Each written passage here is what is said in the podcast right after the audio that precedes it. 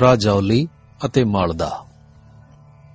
ਗਿਆ ਦੇ ਇਲਾਕੇ ਵਿੱਚ ਸ੍ਰੀ ਗੁਰੂ ਨਾਨਕ ਦੇਵ ਜੀ ਕਈ ਥਾਵਾਂ ਤੇ ਰੁਕੇ ਅਤੇ ਜਗਤ ਦਾ ਉਧਾਰ ਕੀਤਾ। ਜਿਸ ਦੇ ਟਿਕਾਣੇ ਅੱਜ ਤੱਕ ਕਿਤੇ-ਕਿਤੇ ਮਿਲਦੇ ਨੇ। ਇਹਨਾਂ ਟਿਕਾਣਿਆਂ ਵਿੱਚੋਂ ਇੱਕ ਥਾਂ ਰਾਜੌਲੀ ਸੀ। ਜਿੱਥੇ ਇੱਕ ਕੱਲਣ ਸ਼ਾਹ ਨਾਮ ਦਾ ਫਕੀਰ ਤਪ ਕਰ ਰਿਹਾ ਸੀ।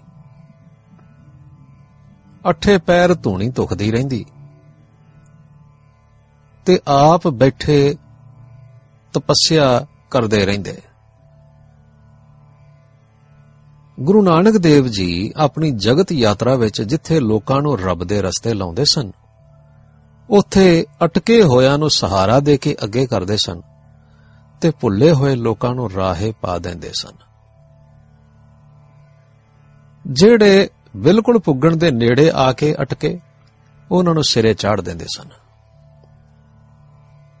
ਕੱਲਣ ਸ਼ਾਹ ਵੀ ਚਿਰਾਂ ਤੋਂ ਤਪ ਕਰ ਰਿਹਾ ਸੀ।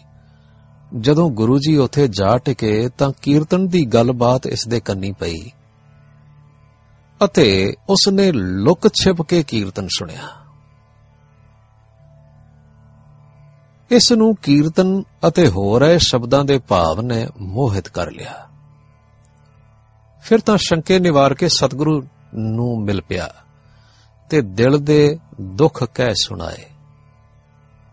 ਗੁਰੂ ਨੇ ਮਿਹਰ ਕੀਤੀ। ਜਿੱਥੇ ਰੁਕੇ ਖੜੇ ਸਨ, ਉਥੋਂ ਨਾਮ ਮਹਾ ਰਸ ਦੀ ਦਾਤ ਬਖਸ਼ ਕੇ ਸੁੱਚੇ ਗਿਆਨ ਵਿੱਚ ਟਿਕਾ ਦਿੱਤਾ। ਤੇ ਆਪ ਉਥੋਂ ਅਗਾਹ ਚੱਲ ਪਏ। ਉਦੋਂ ਤੋਂ ਉਥੇ ਦੋ ਸਥਾਨ ਚੱਲੇ ਆਉਂਦੇ ਨੇ। ਇੱਕ ਤੇ ਛੋਟੀ ਸੰਗਤ ਸਜਾਉਂਦਾ ਜਿੱਥੇ ਇਸ ਫਕੀਰ ਦੀ ਧੂਣੀ ਹੁਣ ਤੱਕ ਚੱਲੀ ਆਉਂਦੀ ਹੈ। ਤੇ ਦੂਜਾ ਉਹ ਸਥਾਨ ਹੈ ਜਿੱਥੇ ਗੁਰੂ ਜੀ ਟਿਕੇ ਸਨ ਤੇ ਕਲਨ ਸ਼ਾ ਗੁਰੂ ਜੀ ਦੀ ਸ਼ਰਨ ਵਿੱਚ ਆਇਆ ਸੀ। ਇਸ ਨੂੰ ਵੱਡੀ ਸੰਗਤ ਆਖਦੇ ਨੇ।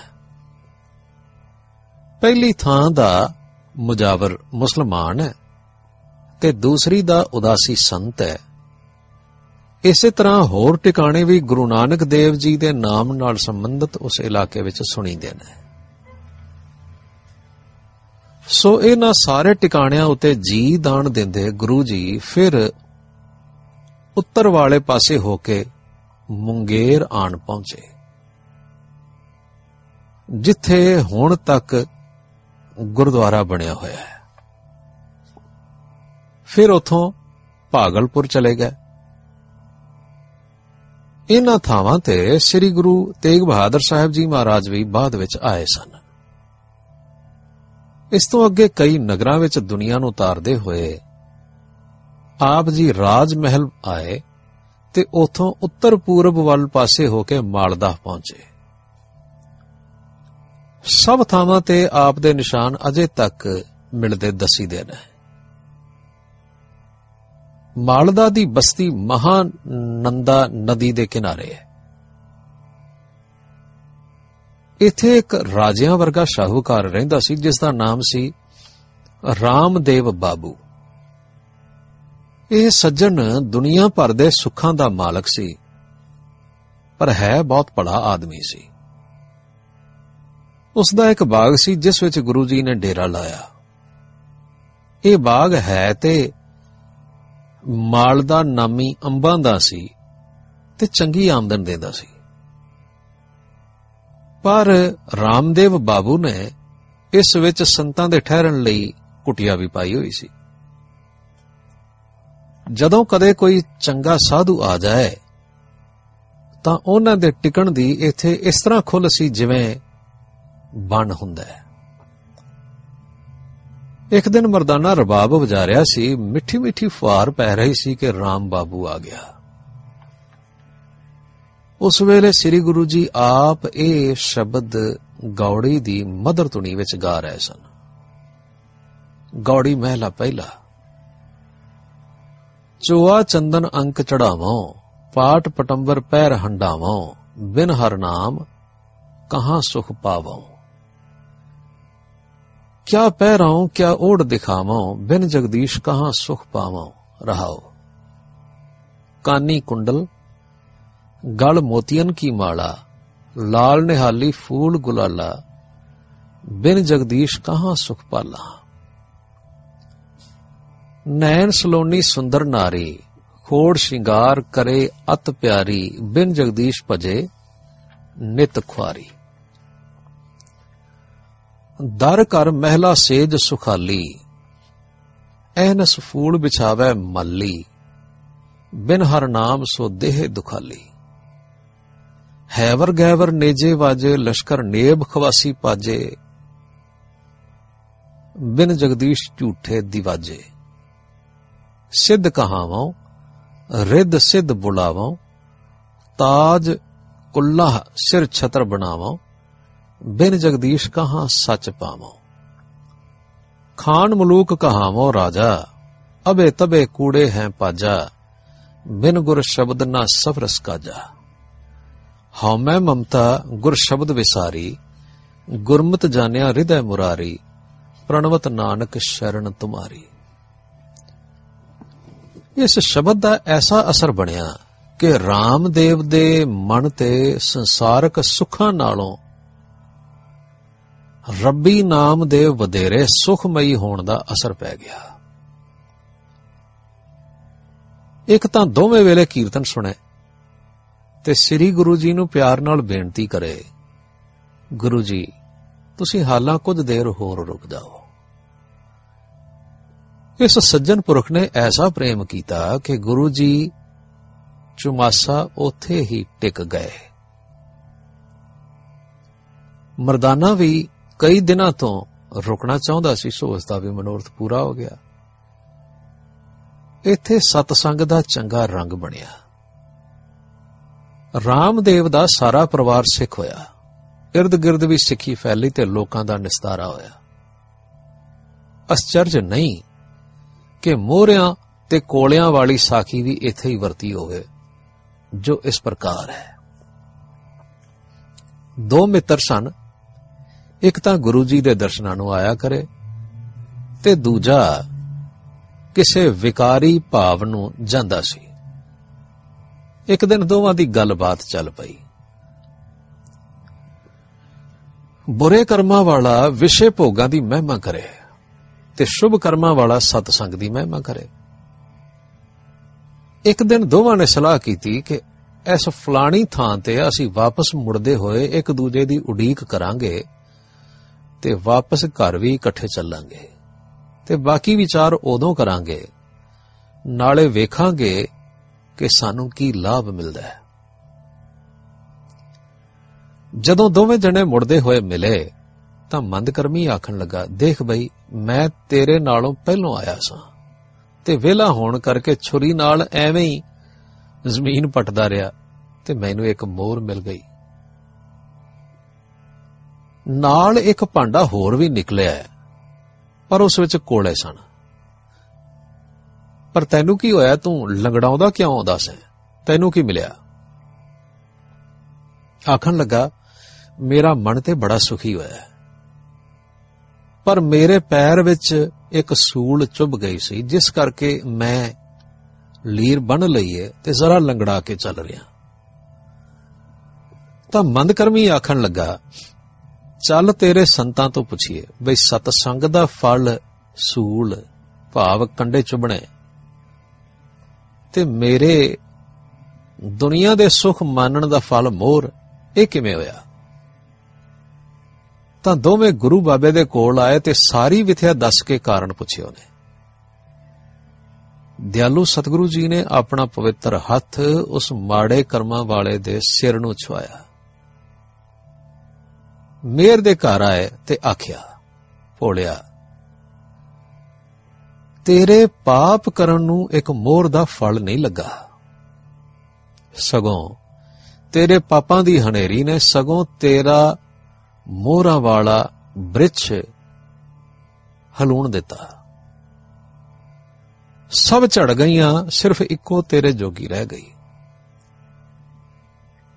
ਕੋਲਿਆਂ ਦੀ ਮਟਕੀ, ਅਸਲ ਵਿੱਚ ਮੋਹਰਾਂ ਦੀ ਮਟਕੀ ਸੀ। ਕਿਸੇ ਰੱਬ ਦੇ ਪਿਆਰੇ ਨੂੰ ਤੂੰ ਇੱਕ ਮੋਹਰ ਦਿੱਤੀ ਸੀ।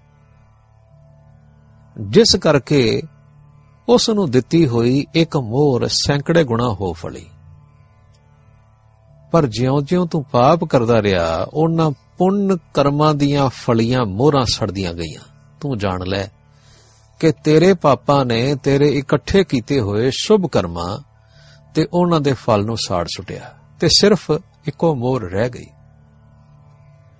ਸੋ ਤੂੰ ਸਮਝ ਲੈ ਕਿ ਇਹ ਮੋਹਰ ਤੈਨੂੰ ਮਤ ਦਿੰਦੀ ਹੈ ਕਿ ਤੇਰੇ ਪਾਪਾਂ ਨੇ ਮੇਰੇ ਵਰਗੀਆਂ, ਤੇਰੇ ਭਾਗਾਂ ਵਿੱਚੋਂ ਅਨੇਕਾਂ ਦੂਰ ਕਰ ਦਿੱਤੀਆਂ। ਬੀਜਿਆ ਹਰਿਆ ਹੋਣ ਦੀ ਥਾਂ ਕੁਸੰਗ ਨੇ ਸਾੜ ਦਿੱਤਾ। ਕੋਲੇ ਹੋ ਗਿਆ। ਪਰ ਤੂੰ ਪੁੱਛਣਾ ਚਾਹੁੰਦਾ ਸੈ ਨਾ ਕਿ ਇਸ ਸਤਸੰਗ ਕਰਨ ਵਾਲੇ ਨੂੰ ਹਰੀ ਕੀਰਤਨ ਸੁਣਨ ਵਾਲੇ ਨੂੰ ਅੱਜ ਸੂਲ ਕਿਉਂ ਚੁੱਭੀ? ਅਸਲ ਵਿੱਚ ਇਸ ਦੇ ਕਰਮ ਇਹੋ ਜਿਹੇ ਸਨ ਜਿਨ੍ਹਾਂ ਦਾ ਫਲ ਸੀ ਕਿ ਇਸ ਨੂੰ ਸੂਲੀ ਤੇ ਚੜਾਇਆ ਜਾਏ, ਭਾਵ ਫਾਂਸੀ ਦਿੱਤੀ ਜਾਏ। ਜਿਵੇਂ ਜਿਵੇਂ ਇਹ ਸੇਵਾ ਕਰਨ ਲਈ ਆਇਆ ਜਿਵੇਂ ਜਿਵੇਂ ਇਸ ਦੇ ਅੰਦਰ ਰੱਬ ਜੀ ਦੇ ਪ੍ਰੇਮ ਤੇ ਵੈਰਾਗ ਨੇ ਆਪਣਾ ਥਾਂ ਬਣਾਇਆ ਓਵੇਂ ਓਵੇਂ ਵਾਹਿਗੁਰੂ ਦੇ ਨਾਮ ਨੇ ਇਸ ਦੇ ਖੋਟੇ ਕਰਮ ਨਾਸ ਕਰ ਦਿੱਤੇ। ਤੇ ਉਹ ਖੋਟੇ ਕਰਮ ਘਟਦੇ ਖਟਦੇ ਸੂਲੀ ਦੀ ਥਾਂ ਤੇ ਸੂਲ ਰਹਿ ਗਈ, ਜੋ ਸਿਰਫ ਸੂਈ ਵਾਂਗ ਚੁੱਭ ਕੇ ਹੀ ਮਹਾ ਦੁੱਖ ਤੋਂ ਛੁਡਾ ਗਈ। ਦੂਜਾ, ਹੈ ਭਾਈ ਜਿਵੇਂ ਜਿਵੇਂ ਤੂੰ ਵਿਸ਼ੇ ਵਿਕਾਰਾਂ ਵਿੱਚ ਫਸਿਆ, ਤੇਰੀਆਂ ਵਾਸ਼ਨਾਵਾਂ ਹੋਰ ਖੋਟੀਆਂ ਹੋ ਗਈਆਂ ਤੇ ਤੇਰੀ ਰੁਚੀ ਮਾੜੇ ਪਾਸੇ ਵੱਲ ਹੋਰ ਵੱਧ ਗਈ। ਜਿਵੇਂ ਜਿਵੇਂ ਇਸ ਕਾਲੀ ਨੇ ਸਤਸੰਗ ਕੀਤਾ, ਇਸ ਦੀ ਵਾਸ਼ਨਾ ਸ਼ੁਭ ਤੇ ਪਵਿੱਤਰ ਹੋ ਗਈ। ਤੇ ਇਸ ਦੀ ਰੁਚੀ ਭਲੇ ਪਾਸੇ ਵੱਲ, ਸੇਵਾ ਵੱਲ ਤੇ ਸਤਸੰਗ ਵੱਲ ਵੱਧ ਗਈ ਤੇ ਅੱਗੇ ਨੂੰ ਹੋਣ ਵਾਲੇ ਕਰਮਾਂ ਦੀ ਸੋਝੀ ਸਿੱਧੇ ਪਾਸੇ ਹੋ ਗਈ। ਇਹ ਸੁਣ ਕੇ ਹਟਵਾਣੀਆਂ ਦੇ ਦਿਲ ਵਿੱਚ ਇਹ ਗੱਲ ਵੜ ਗਈ। ਸਮਝ ਗਿਆ, ਕੰਬਿਆ ਕਿਉਂਕਿ ਦਾਤੇ ਨੇ ਜਿਹੜਾ ਆਪਣਾ ਹੱਥ ਉਸ ਦੇ ਸਿਰ ਤੇ ਰੱਖਿਆ ਸੀ ਨਾ, ਉਹ ਅੱਗ ਦੀ ਚਿੰਗਾੜੀ ਵਾਂਗ ਸੀ। ਪਾਪਾਂ ਦੇ ਮਾੜੇ ਢੇਰਾਂ ਨੂੰ ਅੱਗ ਲਾਉਣ ਲਈ।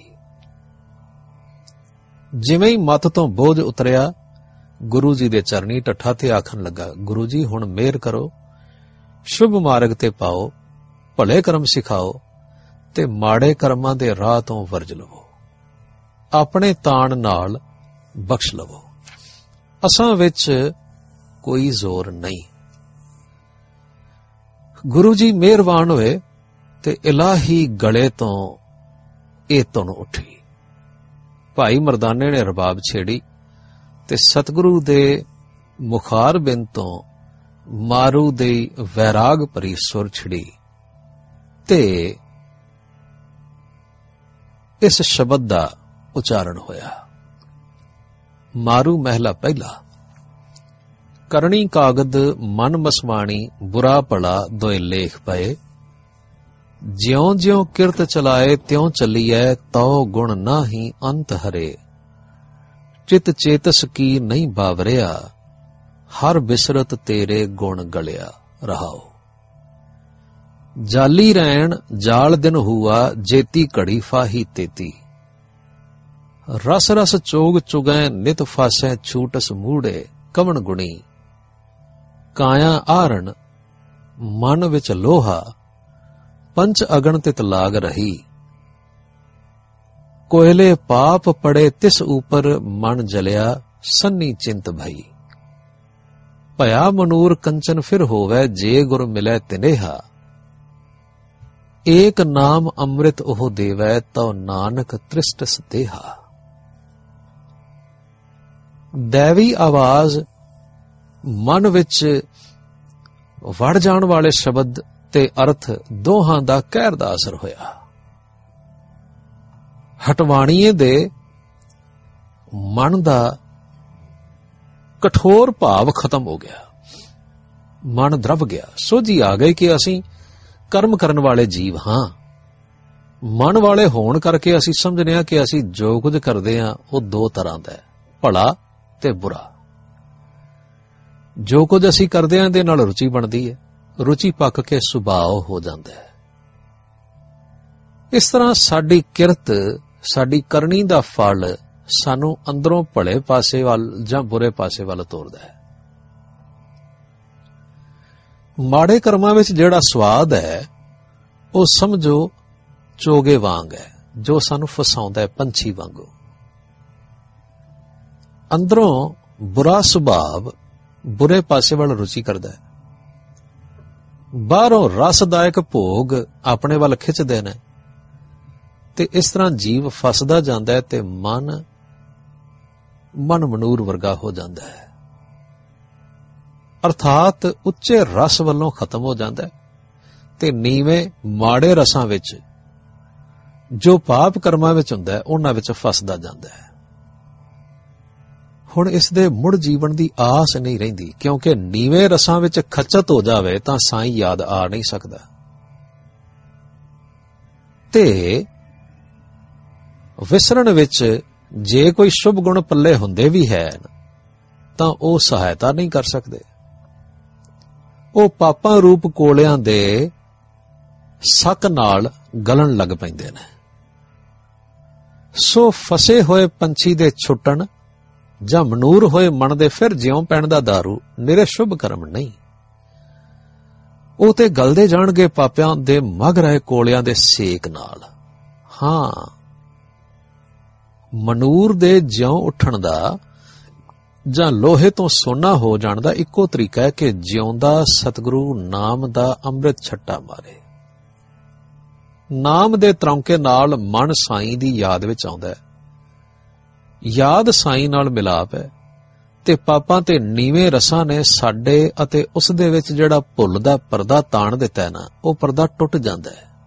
ਜਦੋਂ ਵਿਥ ਨਾ ਰਹੀ, ਹੁਣ ਸਾਈਂ ਦਾ ਬਲ, ਉਸ ਦਾ ਭਾਵ, ਉਸ ਦੀ ਸਤਿਆ ਸਾਡੇ ਵਿੱਚ ਆ ਜਾਏਗੀ ਤੇ ਸਾਰੀ ਮੁਰਦੇ ਹਾਨ ਨੂੰ ਮੋਇਆ ਹੋਇਆ ਵਾਲੀ ਅਵਸਥਾ ਨੂੰ ਕੱਢ ਦੇਵੇਗੀ। ਅਤੇ ਮਨ ਜਿਉਂ ਕੇ ਉੱਚੇ ਰਸ ਦੇ ਅਨੁਭਵ ਵਿੱਚ ਆ ਕੇ ਆਤਮ ਰੂਪ ਹੋ ਜਾਏਗਾ। ਸ਼ਬਦ ਦਾ ਭਾਵ ਤੇ ਕੀਰਤਨ ਦੇ ਦਰਵ ਦੇਣ ਵਾਲੇ, ਪਿਘਲਾ ਦੇਣ ਵਾਲੇ ਅਸਰ ਨਾਲ ਦੋਹਾਂ ਦੇ ਅੰਦਰ ਇਹ ਗੱਲ ਟਿਕ ਗਈ। ਧਾ ਕੇ ਚਰਨੀ ਟੱਠਾ ਤੇ ਆਖਣ ਲੱਗਾ, ਦਾਤਾ ਜੀ, ਬਖਸ਼ ਲਵੋ ਮੈਨੂੰ ਪਾਪੀ ਨੂੰ। ਮੇਰੇ ਸੂਰਮੇ ਸਤਿਗੁਰੂ ਨੇ ਉਸ ਦੇ ਸਿਰ ਤੇ ਹੱਥ ਫੇਰਿਆ ਤੇ ਆਖਿਆ, ਕਹੋ ਵਾਹਿਗੁਰੂ। ਵਾਹਿਗੁਰੂ ਅਖਵਾਇਆ ਹੀ ਨਹੀਂ, ਸਗੋਂ ਉਸ ਦੇ ਅੰਦਰ ਪਾ ਦਿੱਤਾ। ਹੁਣ ਦੋਹਾਂ ਦੇ ਸਰੀਰਾਂ ਵਿੱਚ ਲੂ ਲੂ ਵਿੱਚ ਨਾਮ ਦਾ ਫੁਹਾਰਾ ਛੁੱਟਿਆ ਤੇ ਦੋਵੇਂ ਨਾਮ ਤਰੀਕ ਸਿੱਖ ਹੋ ਗਏ।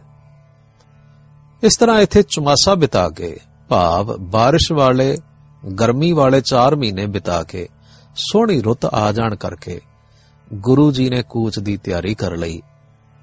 ਅਨੇਕਾਂ ਲੋਕ ਤਾਰ ਚੁੱਕੇ ਸਨ ਮੇਰੇ ਸਤਿਗੁਰੂ। ਰਾਮਦੇਵ ਜੀ ਵੀ ਗੁਰੂ ਕੇ ਸਿੱਖ ਹੋ ਕੇ ਸੁਖੀ ਹੋ ਗਏ। ਉਸ ਲਈ ਵਿਛੜਨਾ ਤੇ ਔਖਾ ਸੀ। ਪਰ ਗੁਰੂ ਬਾਬਾ ਜੀ ਬਣ ਦੀ ਸੁਗੰਧੀ ਵਾਂਗ ਉਸ ਦੇ ਬਾਗ ਵਿੱਚੋਂ ਨਿਕਲ ਹੀ ਤੁਰੇ।